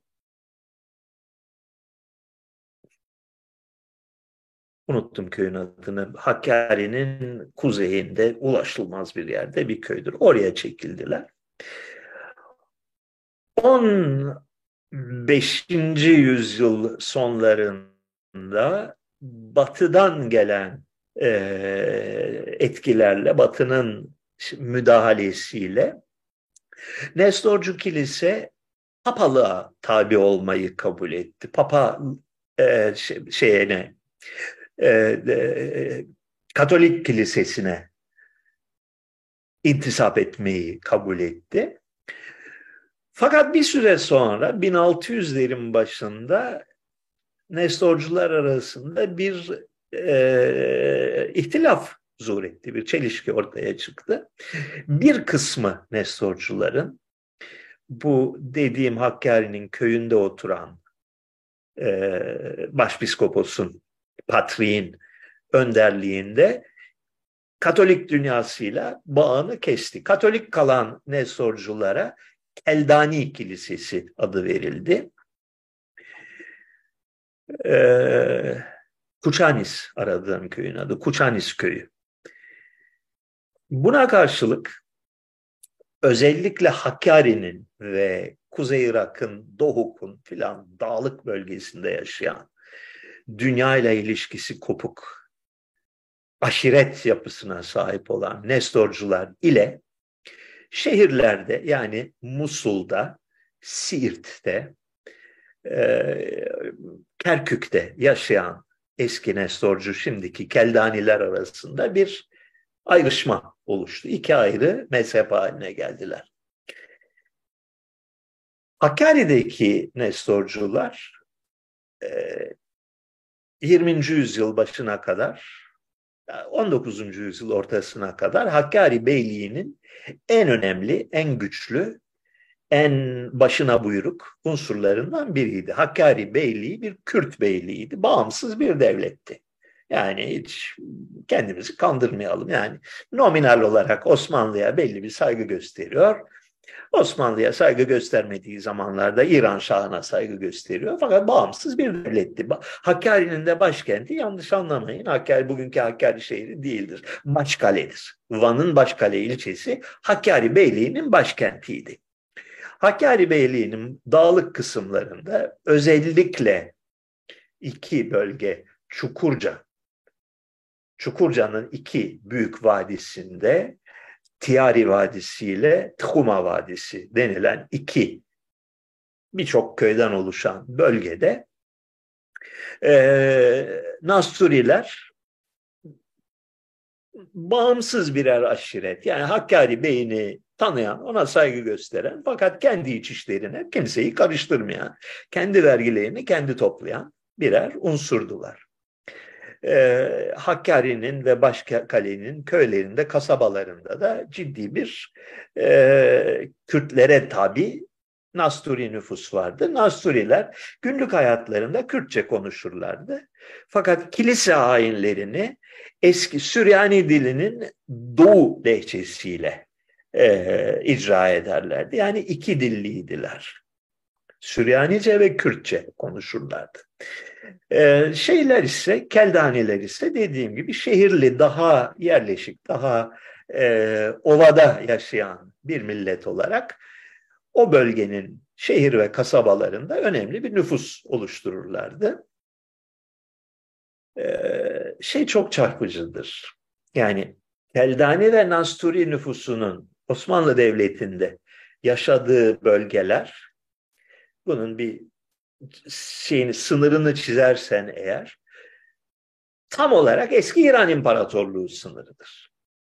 Dicle'nin doğusu. Bizans tarafında e, Süryani Kadim Kilisesi'ne mensup Süryaniler yaşar. İran İmparatorluğu topraklarında ise 20. yüzyıla kadar Osmanlı Devleti'nin eski İran'dan devraldığı topraklarda Nasturiler yaşardı. Bunlar Birinci Dünya Savaşı esnasında e, yok edildiler. Bir kısmı kaçmak zorunda kaldı. Bir kısmı katledildi. E, Kuzey Irak'a yani İngiliz yönetiminde olan bölgeye kaçtılar. E, Hakkari'nin dağlı Nasturileri 1846 ve 49 yıllarında iki kez e, Hakkari Bey'i Nurullah Bey tarafından kılıçtan geçirilmişti. E, kurtulanlar kaçtılar. E, Bitlis'e, Van'a öyle yerlere göçtüler. E, fakat hala orada önemli bir Nasturi unsuru mevcuttu. Özellikle Yüksekova'nın Dağlıca bölgesinde, Oramar bölgesinde e, ki ulaşılmaz yerlerdir, çılgın yerlerdir. Orada bir Nasturi nüfus varlığını sürdürmüştü. Bunlar 1915'te devletin talimatı üzerine o bölgedeki Kürt aşiretleri tarafından e, ya kılıçtan geçirildiler ya kovuldular. Büyük bir e, Dasturi kitlesi savaş yıllarında İran'ın Salmast kentinde iki yıl, üç yıl kadar mülteci olarak kamplarda yaşadı. Ondan sonra İngilizler Irak'ı ele geçirince 1918'de oraya göçtüler ve orada Kuzey Irak'taki çeşitli yerlere yerleştiler. Ee, oradan e, savaşın sonunda 1919'da yanılmıyorsam bir kısmı Hakkari'ye dönüp eski evlerine, köylerine e, dönmeye teşebbüs ettiler. E, Türkiye Cumhuriyeti 1924 yılında bir askeri operasyonda bir hafta içinde bunların hepsini ya imha etti ya sınır dışı etti. Böylece Türkiye'deki e, 1600-1500 sene süren Nasturi ve Keldani varlığı sona ermiş oldu. E, Kuzey Irak'ta bir hayli Nasturi e, nüfus vardı son savaşlara kadar. E, önce Saddam Hüseyin zamanında, peşinden Amerikan işgali zamanında hepsi darmadağın oldu, mülteci oldular. Bir kısmı Amerika'ya göçtü, bir kısmı başka yerlere göçtü. Ee, en son e, Koçanis Başpiskoposu Patri Marşimun da e, şeyin e, Chicago'nun bir dış mahallesinde şu anda küçük bir evde şeyini cemaat liderliğini sürdürüyor. Böyle. Büyük bir Nasturi kitlesi Güney Hindistan'da mevcut. Yani Kerala eyaletinde Hindistan'ın sayıları bilmiyorum yüz binleri bulan ya da belki milyon mu yani Hindistan'da tabii boyutları ölçekler o kadar farklı ki kestiremiyorum. Bir e, Aziz Thomas Hristiyanları denilen bir e, şey var bir e, cemaat var bunlar. İstanbul Patri, Patriği Nestorius'un sapık ve zındık öğretisini bugün hala sürdüren bir zümre. Hindistan'ın güney-batı köşesinde, ucunda, o böyle Hindistan'ın daralarak indiği yerinin batı yüzünde böyle bir e, geçmiş tarihin günümüze kalan bir mirası olan bir zümre var. Kuçanis çok çarpıcı bir yer. Gittim ben oraya. Hakkari'den, Hakkari zaten böyle inanılmaz bir yer. Dağın tepesinde kartal yuvası gibi bir yer. Oradan yukarı çıkıyorsun. Çık baba çıkalım. Yani böyle e, gökyüzüne yakın bir yerlere kadar çıkıyorsun. Oradan böyle bir, bir aylanın ucuna geliyorsun. Orada dünya bitiyor. Önünde böyle bir metre derinliğinde bir uçurum var. Başka hiçbir yerden ulaşımı olmayan bir yer. Yani inanılmaz bir savunma mevkii. Orada küçük bir köy Koçanis. Koçanis'in ortasında da 16. yüzyıldan mı daha önceden mi ne kalma kocaman siyah taştan bir kilise var. Yıkılıyor yani böyle yatmış kubbesi mubbesi yatmış. Bu dediğim 10, 10 15 sene 17 sene önce gittik. Şimdi ne haldedir bilmiyorum. Ee, uzun süre orası boşaltılmıştı Türk Silahlı Kuvvetleri tarafından. Bütün köy evleri tahrip edilmişti. Biz 2005'te gittiğimizde yavaş yavaş biraz köy toparlanmaya başlamıştı. Yani uzun zamandır boş kalmış insanlar dönmüş evlerini tamir etmeye çalışıyorlar. Orada köylülerle konuştuk. Korku içindeydiler. Yani çok çekiniyorlardı. Bizden bile çekindiler ki Ali Nesin filan falan e, işte eski Baldız'ın filan onlarla gitmiştik. E, nedir bu kilise dedik. Ermeni kilisesi dediler. Abi yanılıyor olmaz, olmayasınız dedi. Ermeni kilisesi değil. Ermeniydi bunlar dediler. Yani çok kötü bir şey e, o anlamda. Yani bugün Kuşanis'te oturan insanlar orasının yüzlerce yıl boyunca dünyanın önemli bir mezhebinin, bir dini topluluğunun başkenti, katedrali olduğunun farkında değiller. Ne kadar acıklı bir şey. Ne kadar sefil bir şey bu. Değil mi?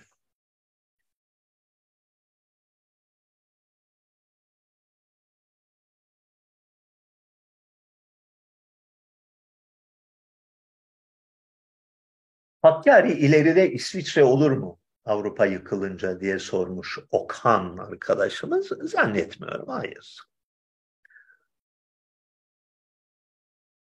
Gerçi yani bundan şöyle söyleyeyim size. 200-300 yıl önce ya 1500'lerde diyelim. Yani 500 yıl önce. Biri kalkıp dese ki İsviçre yarın öbür gün Avrupa'nın en zengin, en müreffeh, en böyle şık, e, böyle manikürlü ülkesi olacak dese, hadi lan kes sesini derlerdi. Avrupa'nın en fakir, en geri kalmış ülkesiydi. Allah'ın dağıydı İsviçre. Aşiret yapısına sahip. Hiçbir devletin doğru dürüst şey, yönetimine girmemiş. İsyancı, saldırgan, e, gelip geçen yolcuyu soymak dışında fazla bir şeyi olmayan, bir becerisi olmayan, e, her vadisinde ayrı bir beyin hüküm sürdüğü bir dağ ülkesiydi. Avrupa'nın Hakkari'siydi.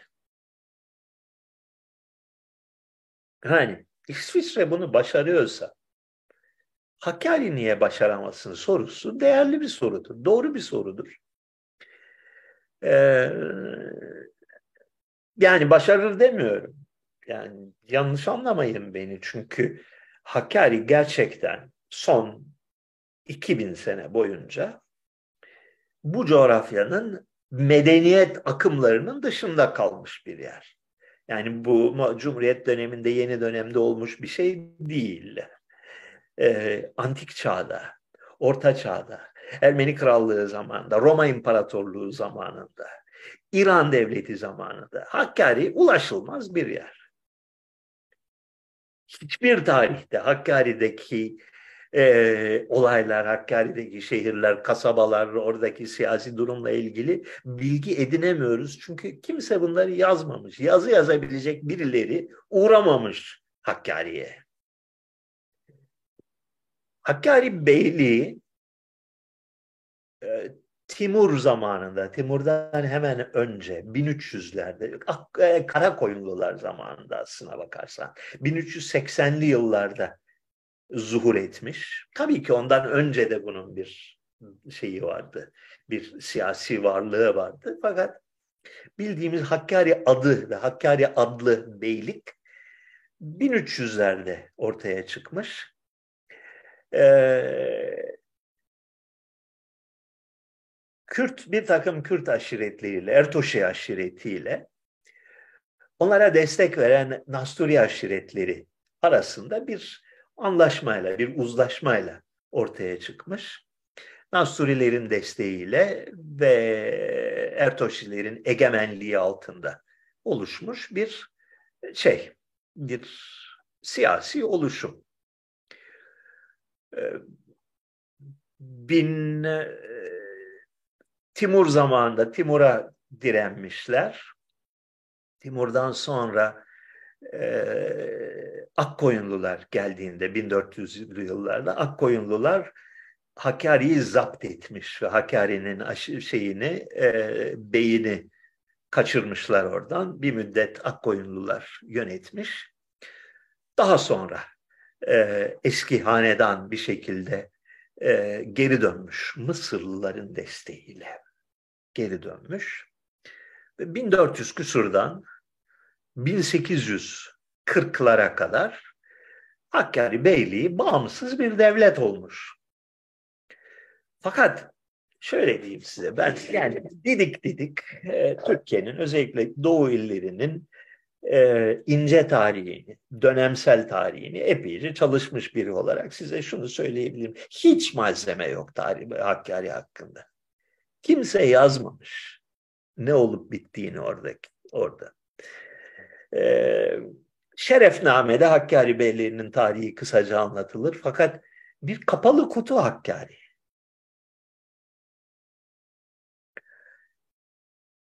...1840'larda Osmanlı tanzimat hevesine düşüp... ...ülke çapında homojen bir devlet yönetimi kurmaya kalkıştığında...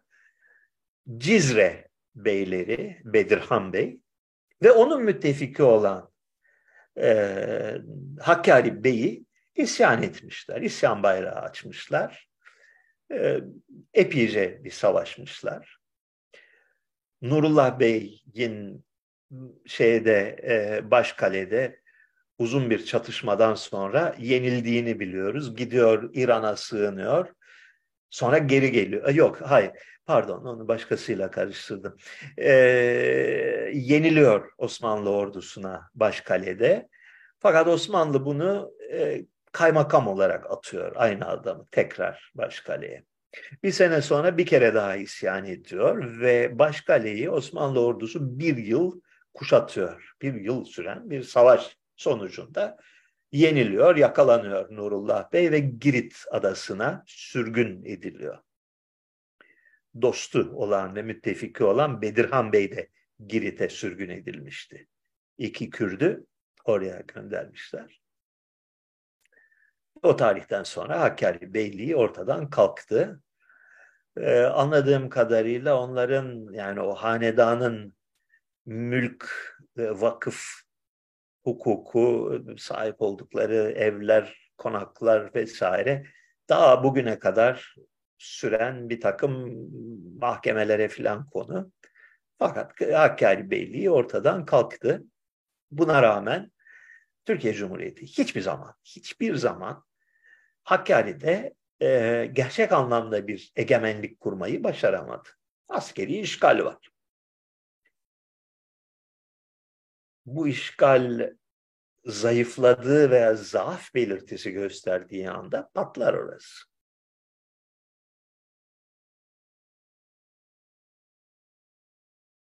Başka.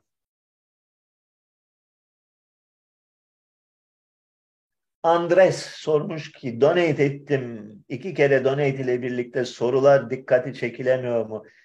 Arkadaşım anlamıyor musunuz? Milyon tane şey akıyor buradan. Yazı akıyor. Hangisine yetişeceğim?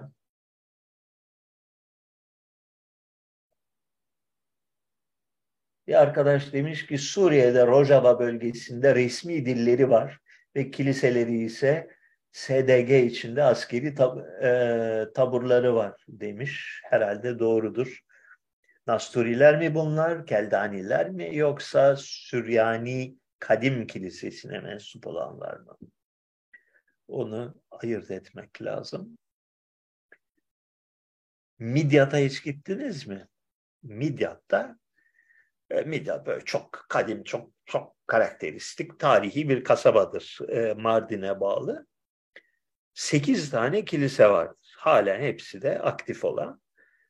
Yani aktifimsi diyelim. Aktif olan sekiz tane kilise vardır. Sekizi ayrı mezhebe mensuptur. Yani oranın egemen mezhebi, büyük mezhebi Süryani kadim, kadim yani Yakubi denilen Süryani mezhebidir ki bunların Nasturilerle ve Geldanilerle hiçbir alakası yok. Yani aralarında 1400 yıllık tarihi ihtilaf var. Bununla bitmiyor. Ee, yani bir Süryani Kadim Kilisesi var. Süryani Kadim'den Katolikliğe dönmüş olanlar var ki Nasturilikten Katolikliğe dönmüş olanlarla yani Keldanilerle hiçbir dostluk yok aralarında. Yani o da Süryani, bu da Süryani. O da Katolik, bu da Katolik ama iki ayrı millet. Bir de Süryani protestanlar var. Bir de Latin Katolik Süryaniler var. Hepsi ayrı. Ee, çok enteresan bir sosyal yapı. Yani belki öylesi daha zevkli.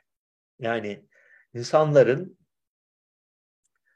kendi aşiretlerine, kendi toplumsal birimlerine sahip olmaları iyi bir şey mi, kötü bir şey mi? Bu yani insanlığın temel felsefi sorularından biridir.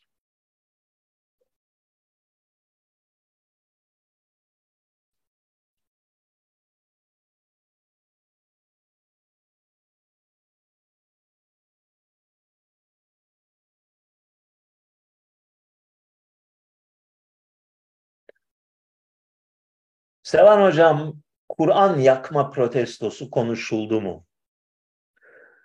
Konuşulmadı. İsveç'teki olaydan söz ediyoruz. Bir önceki seferinde bundan aşağı yukarı 6 ay önce miydi neydi? O zaman konuşmuştuk. Ve ben çok yani bu işi e, çok basit bir şeymiş gibi geliyor. Yani çok o kadar bariz bir olay ki. Bu Kur'an yakma olayının sonucu ne oldu diye bak. Sonucu nedir bunun? Neye hizmet etti diye bak. Gayet net, iyi bir amaca hizmet etti.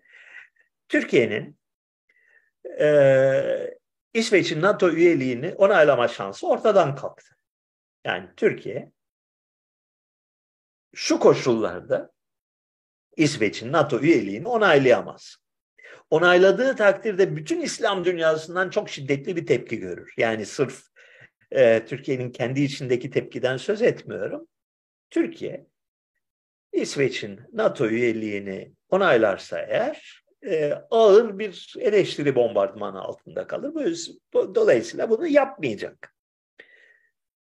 E o zaman bu yakma işini kim organize etti? İki ihtimal var. Ya Rusya yaptı ya Türkiye yaptı.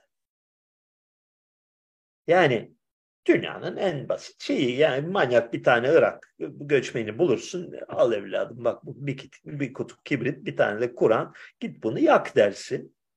Toplam sana maliyeti e, adamın bir günlük yevmiyesiyle bir tane Kur'an bir kutuda kibrit e, olur maliyeti ve muhteşem çok ucuza çok güzel bir sonuç elde edersin.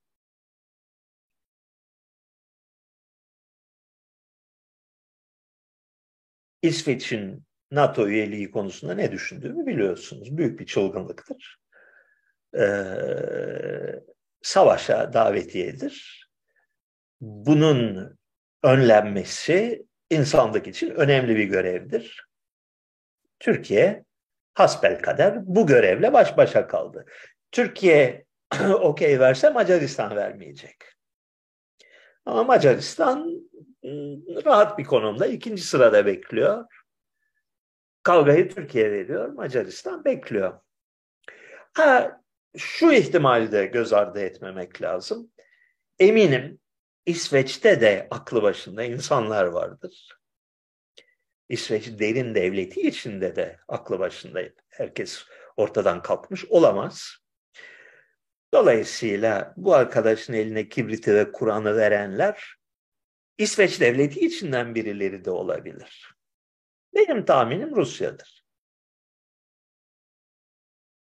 Yani en bu işe rasyonel aday onlardır. İyi bir şey oldu.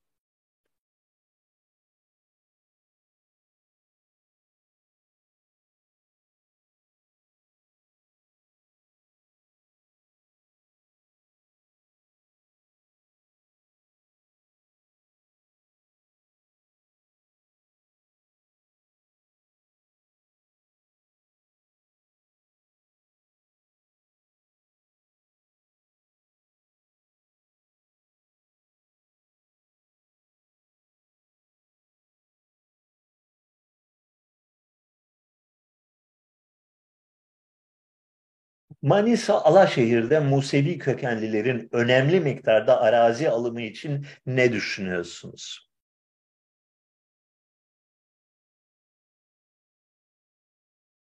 Bir, Musevi asıllı ne demek? Türkler mi bunlar? Yoksa yabancı insanlar mı? Türkiye Cumhuriyeti vatandaşı olan herkesin istediği yerde arazi satın alması temel bir insan hakkıdır. Bir. İkincisi bu bilgiden emin misin?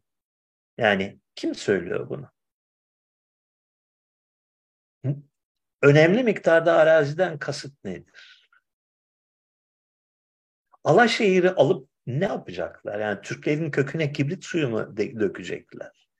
Memleketin dilini mi ele geçirecekler? Nedir? Kim bunlar? Kaç kişi? Musevi asıllı olmaları onların vatandaşlık haklarını ve insan haklarını ortadan kaldırıyor mu?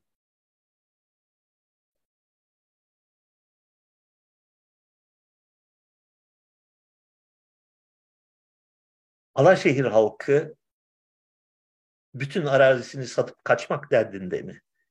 Öyle bir kuşkunuz mu var? Ne dediğinizin farkında mısınız? Değilsiniz tahmin etmiyorum.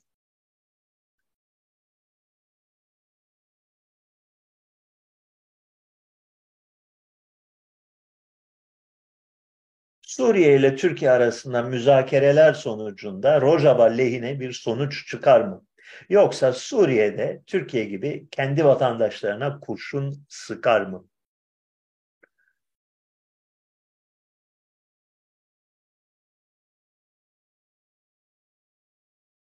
Hassas bir müzakere yürütülüyor diye tahmin ediyorum Suriye konusunda. Türkiye Suriye'de bir tuzağa çekildi ve şimdi o tuzaktan nasıl kurtulacağını düşünüyor. Bugünün koşullarında Türkiye Suriye'de askeri birliği varlığını sürdüremez. Çekilmek zorunda. Ee, Suriye'de. Türkiye'nin çekilmesiyle birlikte oradaki Amerikan askeri de çekilmek zorundadır. Hiçbir meşruiyeti olmayan bir rastgele bir e, kabadayı işgali. Bir mafya saldırısı. Başka bir şey değil. Onlar çekildiği zaman Rojava'nın kaderi ne olur sorusunun cevabını Türkiye, Suriye, İran ve Rusya kararlaştıracaklardır. Bu dört ülkedir oraya, oranın kaderini belirleyecek olan. Umalım ki adil ve insani bir çözüm bulurlar. Ee, öyle ya da böyle Türkiye Rojava üzerinde bir e, belli bir egemenlik, belli bir etki altyapısını korumak isteyecektir. Ee, makul bir şey olduğu sürece bu Suriye'nin de Kürtlerin de işine gelebilir. Yani her üç tarafı da tatmin edecek, üç tarafında e, ihtiyaçlarını karşılayacak ve kaygılarını giderecek bir çözüm mümkün olmalı diye düşünüyorum. En azından bunu umuyorum. Sevgili arkadaşlar, iki saati bulduk. E, aradaki kısa molayla birlikte.